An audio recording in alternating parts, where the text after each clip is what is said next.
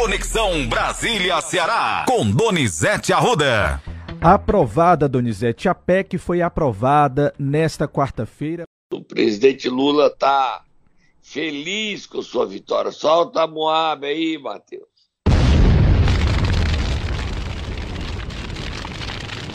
A vitória da PEC da transição, aprovado ontem no Senado, vai para sanção. É uma vitória de Lula e uma vitória de Arthur Lira. Vamos ouvir aí, Matheus. Quem tem que falar disso? Mauro Filho falou. Quem mais falou, Matheus? Vamos ouvir o futuro ministro da Fazenda, Fernando Haddad, né, Donizete? Ele falou a respeito disso, disse que estava tudo certo com essa aprovação. Vamos ouvir. O Brasil precisa dessa, dessa norma para a gente caminhar. Como eu pretendo antecipar, eu acho que vai haver tempo suficiente de, no ano que vem, ao invés de aprovar uma nova PEC para o orçamento de 2024, aprovar um arcabouço fiscal que pode durar 5, 10, 15 anos, como dura até hoje a lei de responsabilidade fiscal. Só acelera o ritmo, né? nós vamos de, nos debruçar sobre isso com mais intensidade para poder remeter para o Congresso né? É, o quanto antes, porque quanto antes eu encaminhar, menos pressão sobre o Congresso, mais tempo ele vai ter, vai ter disponível para se debruçar sobre o assunto. Tá aí, é a saída, né?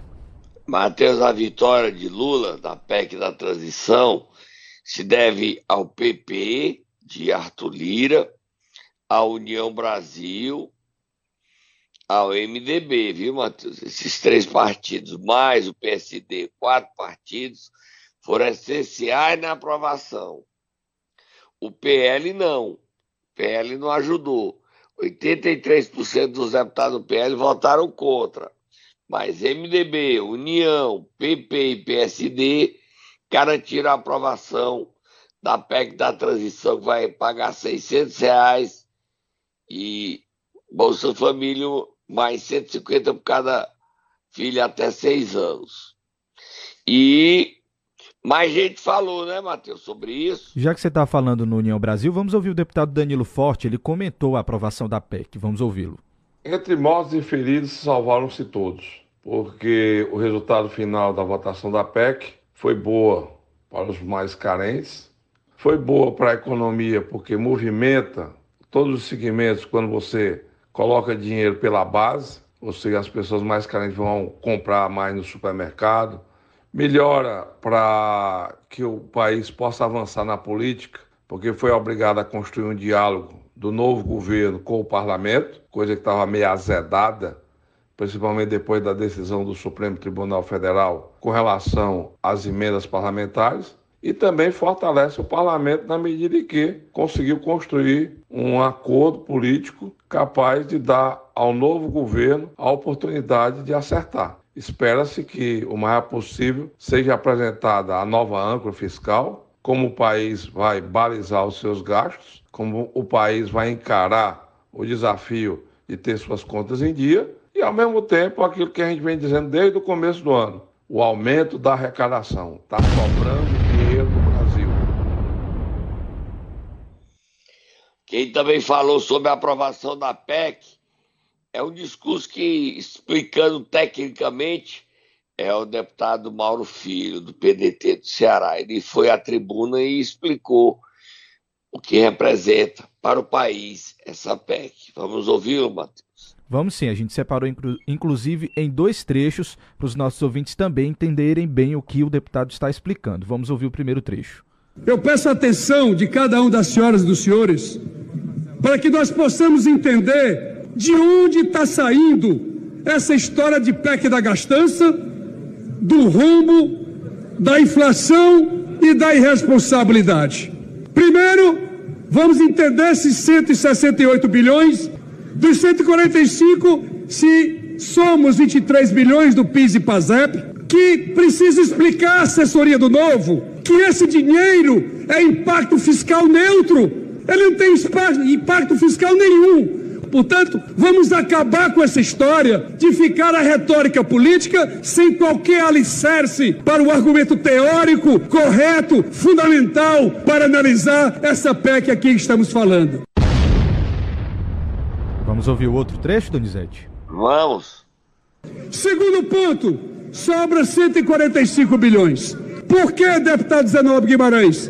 Esse valor diminuiu de 175 para 145 bilhões. Vamos explicar aos colegas, deputados e deputadas, que esse valor não caiu do céu. Basicamente é o seguinte: a despesa primária de 2022 é da ordem de 18,9% a despesa primária, como proporção do PIB, é 18,9%. Isso não é dado meu, isso é dado do Secretaria do Tesouro Nacional, governo presidente Bolsonaro. O que está previsto, senhoras e senhores deputados, para 2023 é uma despesa primária, despesa primária é aquela toda que não é financeira, é de 17,6% do PIB. Então, para acrescer ao que está na despesa primária da LOA, para chegar no mesmo patamar de 2022, aqui não tem gastança nenhuma, isso é tudo conversa fiada. Aí vem com essa confusão de dizer que a taxa de juro vai aumentar. Isso é outra conversa que não tem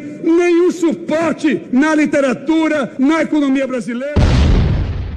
Tá aí, Matheus, eu posso lhe dizer uma coisa? Diga. O Mauro Filho é tão preparado que eu não entendi quase nada. Tá certo, Donizete.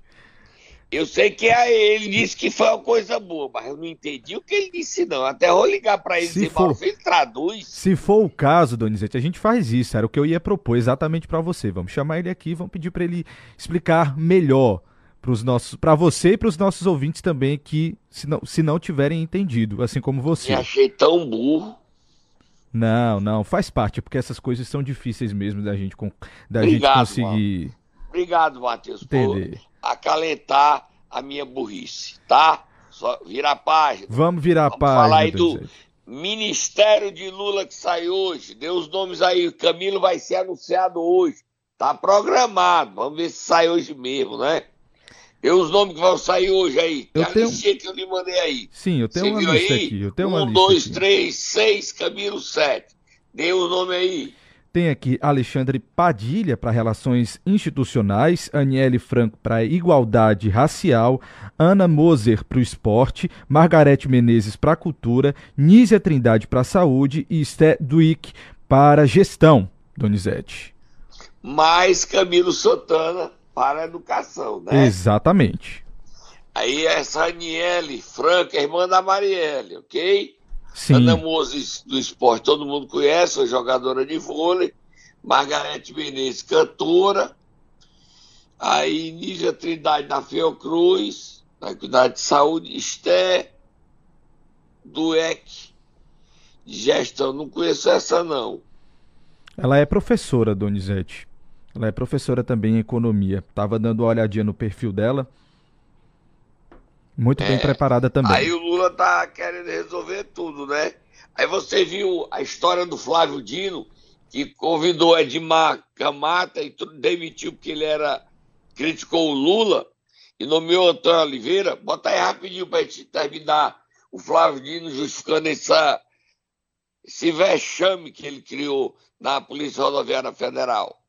Nós fazemos sim uma pesquisa de todas as pessoas e levamos em conta menos as visões pretéritas e mais o presente e o futuro, É, porque somente os mortos não evoluem.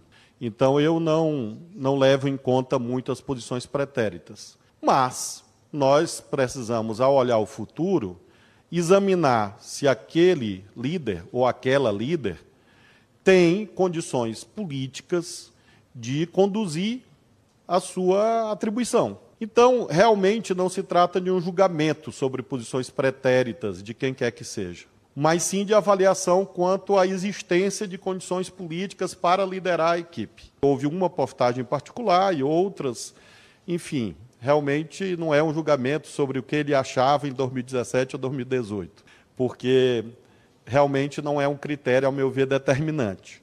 Mas, em face da polêmica, é claro que ele, no futuro, não reuniria condições para se dedicar como nós gostaríamos.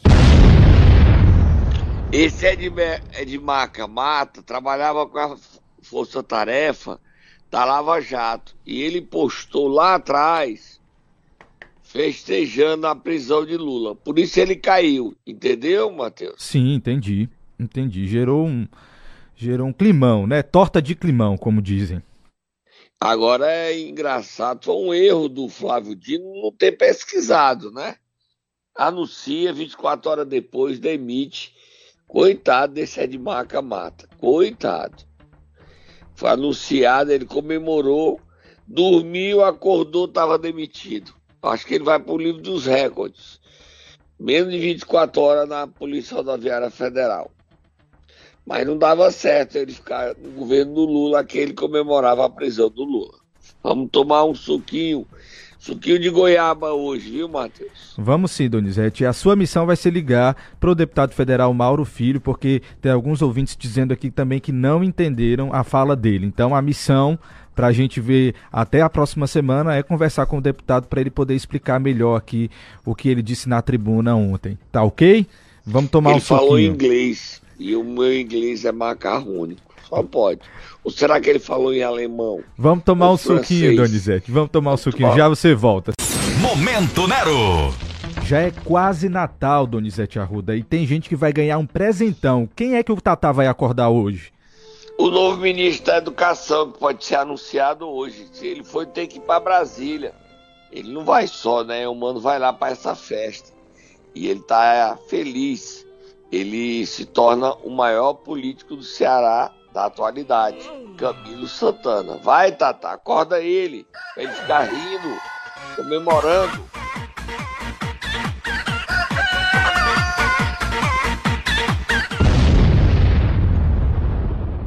O Camilo tá, deixou de ajudar o Elmano na montagem do governo do Elmano, que ele tem que montar o Ministério da Educação.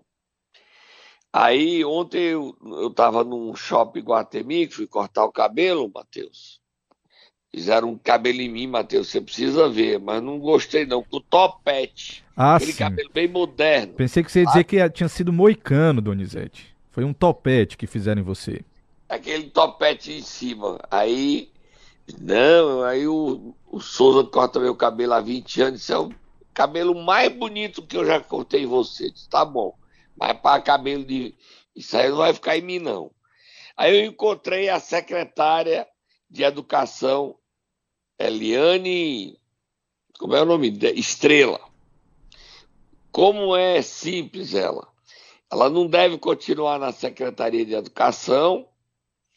O marido dela, Cristiano Pinheiro, gente muito boa, e ela deve ajudar o Camilo no Ministério da Educação porque ela é responsável pelo sucesso da educação cearense.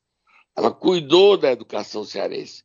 Quando a Isolda virou vice-governadora, a Eliane cuidou da educação com muita descrição e com muito sucesso. É considerada a melhor educação do Brasil. Ela pode ajudar o Camilo. O Camilo está indo para Brasília. Montar o ministério é um grande desafio grande, porque sobre ele tem a sombra do fracasso do Cid.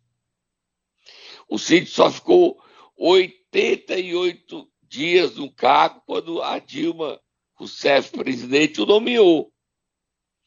E Camilo chega com essa ameaça ali dele dizer o Ceará faz sucesso, mas o Cid foi um fracasso. Então o Camilo tem que abafar essa história, dizer que cada um tem seu estilo e apresentar resultados. Solta Moab, fogo no muturo, Matheus.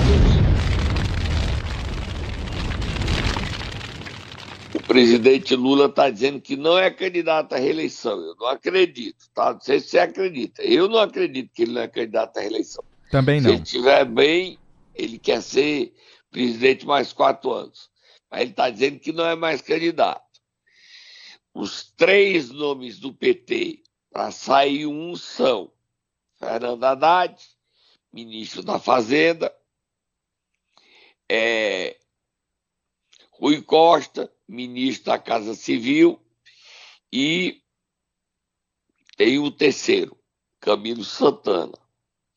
O quarto que poderia aparecer, até vai ser nomeado ministro do Desenvolvimento Social, é o senador Wellington Dias do Piauí. Mas eu acho que ele não está nessa lista, não. A lista são três nomes: Haddad, Rui Costa, Camilo Santana. De um dos três sai o novo candidato do PT ao Planalto em 26. Isso se o Lula não disputar a reeleição, o que eu acredito que ele dispute. Vai, Matheus, vira a página.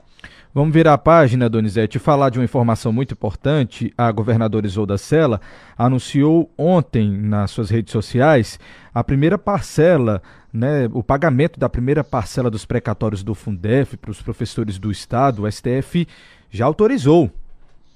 É, e ela divulgou ao lado da secretária de Educação, Eliane, Eliane Estrela, não é isso? É uma notícia maravilhosa. Você podia ler a nota dela nas redes sociais, Matheus? Posso no sim, mas, mas vamos ouvi-la também. A gente tem um trechinho do então, áudio ouça aqui. e lê a nota dela. Vamos lá. Por favor.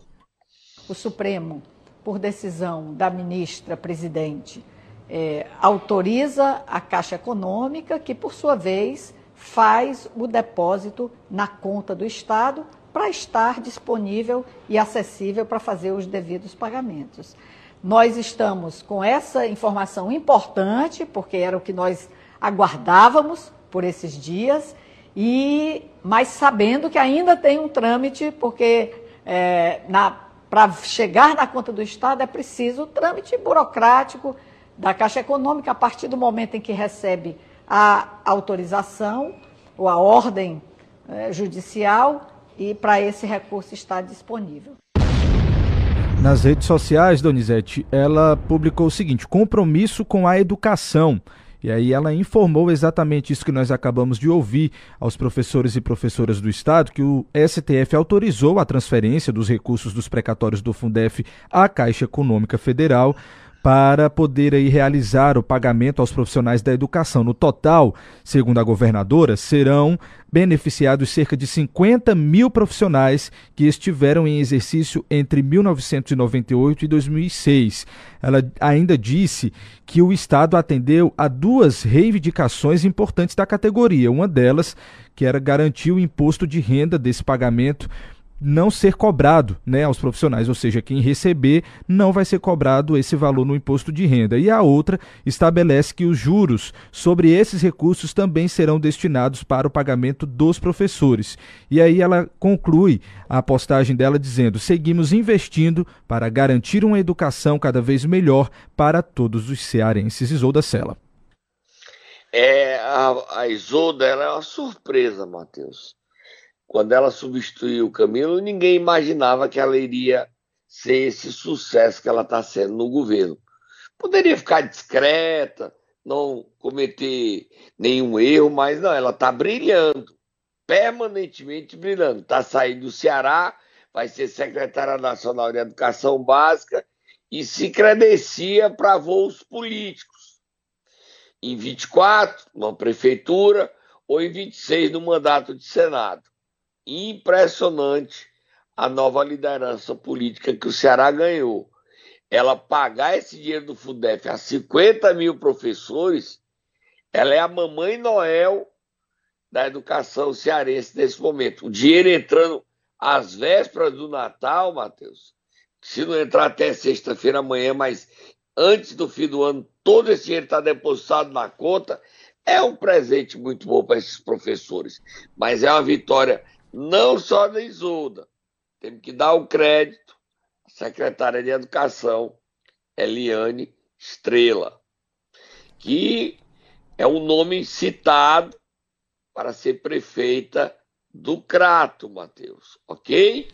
Ok, Donizete, só a título de informação aqui, você está falando em prazo para o pagamento do, dos precatórios, é o seguinte: segundo a governadora, o pagamento está previsto para começar após o dia 30 de dezembro, quando será liberada a lista final com os nomes dos beneficiários e também com os valores que esses beneficiários irão receber, então, desse direito que eles têm tá? Então, só a título de informação aqui para contribuir com o que você está é, falando. Vai, no dia 30 o banco fecha, né, Matheus? Dia 30 o banco fecha. Então, o pagamento, o dinheiro pode ser depositado na conta, mas as pessoas só vão poder sacar dia 2. Porque dia 30 é sexta-feira. O banco funciona só internamente. Dia 31 é sábado, né? Sim. Primeiro, domingo, domingo. dia 2 o dinheiro está na conta. Mas você já conta, Matheus. Você já conta com o dinheiro, sabe com que vai. Sabe né? que você vai já tá conta. É, a, a exatamente. vitória é muito grande. Foram muitos anos, né? 2006, são 16 anos de espera, Matheus. É muito tempo. 16 anos de espera. É muito dinheiro. Vamos correr? Vamos correr. Você vai falar também aqui, Donizete, para mim, para os nossos ouvintes, a respeito do secretariado do governador Eumano Freitas, porque me parece que já estão surgindo novos nomes para compor aí a equipe do governador, não é isso? Olha, começou ontem, não, vamos dizer a verdade, solta Moab, fogo no turno, Moab, Moab, Moab. Hoje é quinta, na terça à noite começou as ligações telefônicas de Eumano. Ontem ele passou o dia conversando com os futuros secretários e ele pretende anunciar amanhã a sua equipe. Amanhã. Então ele está fazendo convites. Os nomes a gente já citou aqui. É, o nome novo que apareceu é Luísa Sela, filha da governadora Isolda Sela, que vai para a cultura. E a gente ainda não sabe quem vai ficar com as relações institucionais com a ida de Augusta Brito do Senado. Tá certo? É, Onélia Santana, que foi homenageada ontem na Assembleia Legislativa com a medalha Bárbara Alencar, ela é, não continua no secretariado, Matheus. Certo? Certo. Aí o. Aí, Matheus, seguinte. Eu estou aqui fazendo uma pesquisa. Os nomes que vão vir da Assembleia, certo? Certo. Da Assembleia Legislativa, os cinco deputados. Estou fazendo o seguinte: quem também foi homenageado ontem, justamente as duas, Fonélia Santana, mulher de Camilo Santana, e Cristiane Leitão, mulher do presidente Evandro Leitão. Ambas são mulheres de fibra, de coragem e que trabalham a favor do Ceará. Foram homenageadas ontem pela Assembleia Legislativa a pedido do vice-presidente, deputado Fernando Santana. Aplauso aí para as duas, que elas merecem esse aplauso, Matheus. Tem aplauso? Tem sim. Aplausos para as duas. Certo. Aí a equipe, Matheus, a gente tem muita expectativa sobre quem será. É... Aí você poderia me perguntar: o Nelson Martins continua nas relações institucionais? Você me pergunta, Matheus? Continua ou não, Nelson Martins, Donizete? Não. E você sabe por quê, Matheus? Por que, Donizete? Com exclusividade, porque o governador, hoje senador, hoje indicado ministro da Educação, Camilo Santana, indicou Nelson Martins para ser, sabe o que, Matheus? Não sei, Donizete. O novo presidente do Banco do Nordeste do Brasil. É uma posição de muita relevância e de grandeza para Nelson Martins. Camilo indicou ao presidente Lula o nome de Nelson Martins para ser o novo presidente do Banco do Nordeste, na vaga hoje ocupada pelo presidente Gomes das Costa, que queria continuar, mas não continuará. Quem vai para o Banco do Nordeste, se prevalecer a vontade de Camilo, é Nelson Martins. É bombástica essa informação, Matheus. E exclusiva. Exatamente, era isso que eu ia dizer agora. Exclusiva. A gente não viu isso em canto nenhum, só aqui no Ceará News. Donizete, vamos correr? 7h47. A gente tem ainda uma última pauta para falar antes de a gente terminar o Momento Nero. Podemos? Podemos. Donizete, queria que você explicasse para a gente uma situação. PSB foi ao STF para falar a respeito da eleição da Câmara de Pacajus. Eu só não consegui ainda associar o que é que o partido tem a ver com essa situação. Você podia explicar para mim para os nossos ouvintes? Eu também não tenho como explicar, não, Matheus. O PSB, a direção nacional do PSB, deu entrada com um pedido de liminar no Supremo Tribunal Federal, encaminhou a ministra Rosa Weber para suspender a posse de Toda Guiomar na Câmara Municipal de Pacajus. Você sabe quantos vereadores do PSB tem em Pacajus, Matheus? Um? Nenhum. Não diga Zero. isso, Donizete. Nenhum. Zero. Nenhum. Aí o que é, que é que isso aconteceu? São os caprichos do prefeito Bruno Figueiredo.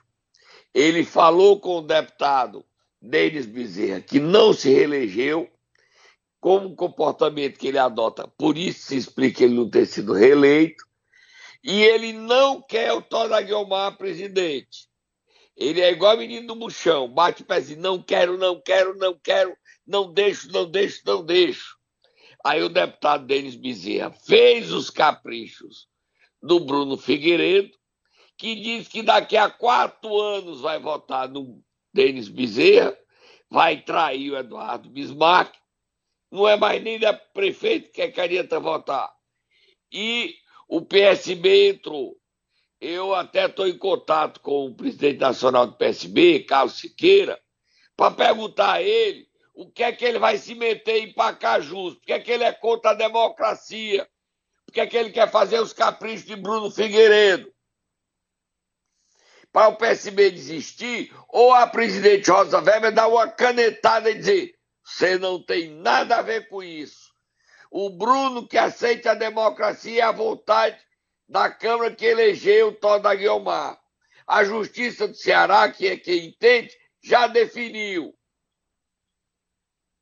Agora o Bruno Figueiredo, o povo de Pacaju deve estar muito arrependido de ter reeleito ele, porque é, cap, é os caprichos dele o tempo todo ele querendo fazer, é do meu jeito, tá, e querendo dar lição nas pessoas.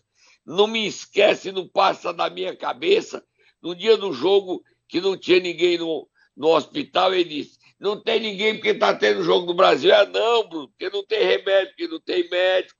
Saúde em Pacajus é um desastre.